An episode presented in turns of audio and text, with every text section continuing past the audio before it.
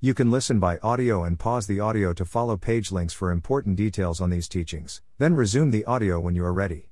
Please note that I use page links for important details and in lieu of footnotes and references.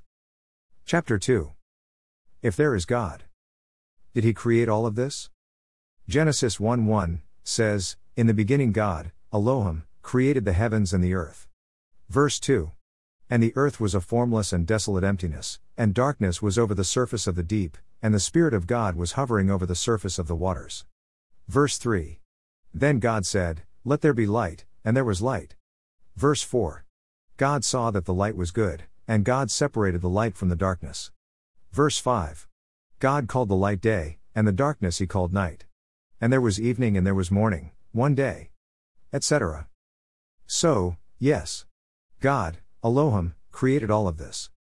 I will say again, since there is no credible way to deny that God is, then I will continue to base our thesis on that fact that God is.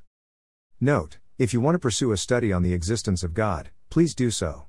I would recommend studying the Bible with a good concordance. Also, find some serious theological studies which strive to fairly examine the existence of God and the manifest evidence that God exists. Sort of like quarks and dark matter. You can't prove them experientially, but you know they exist by what occurs. Next, chapter 3, then came a main kind. Click here to go to previous chapter 1.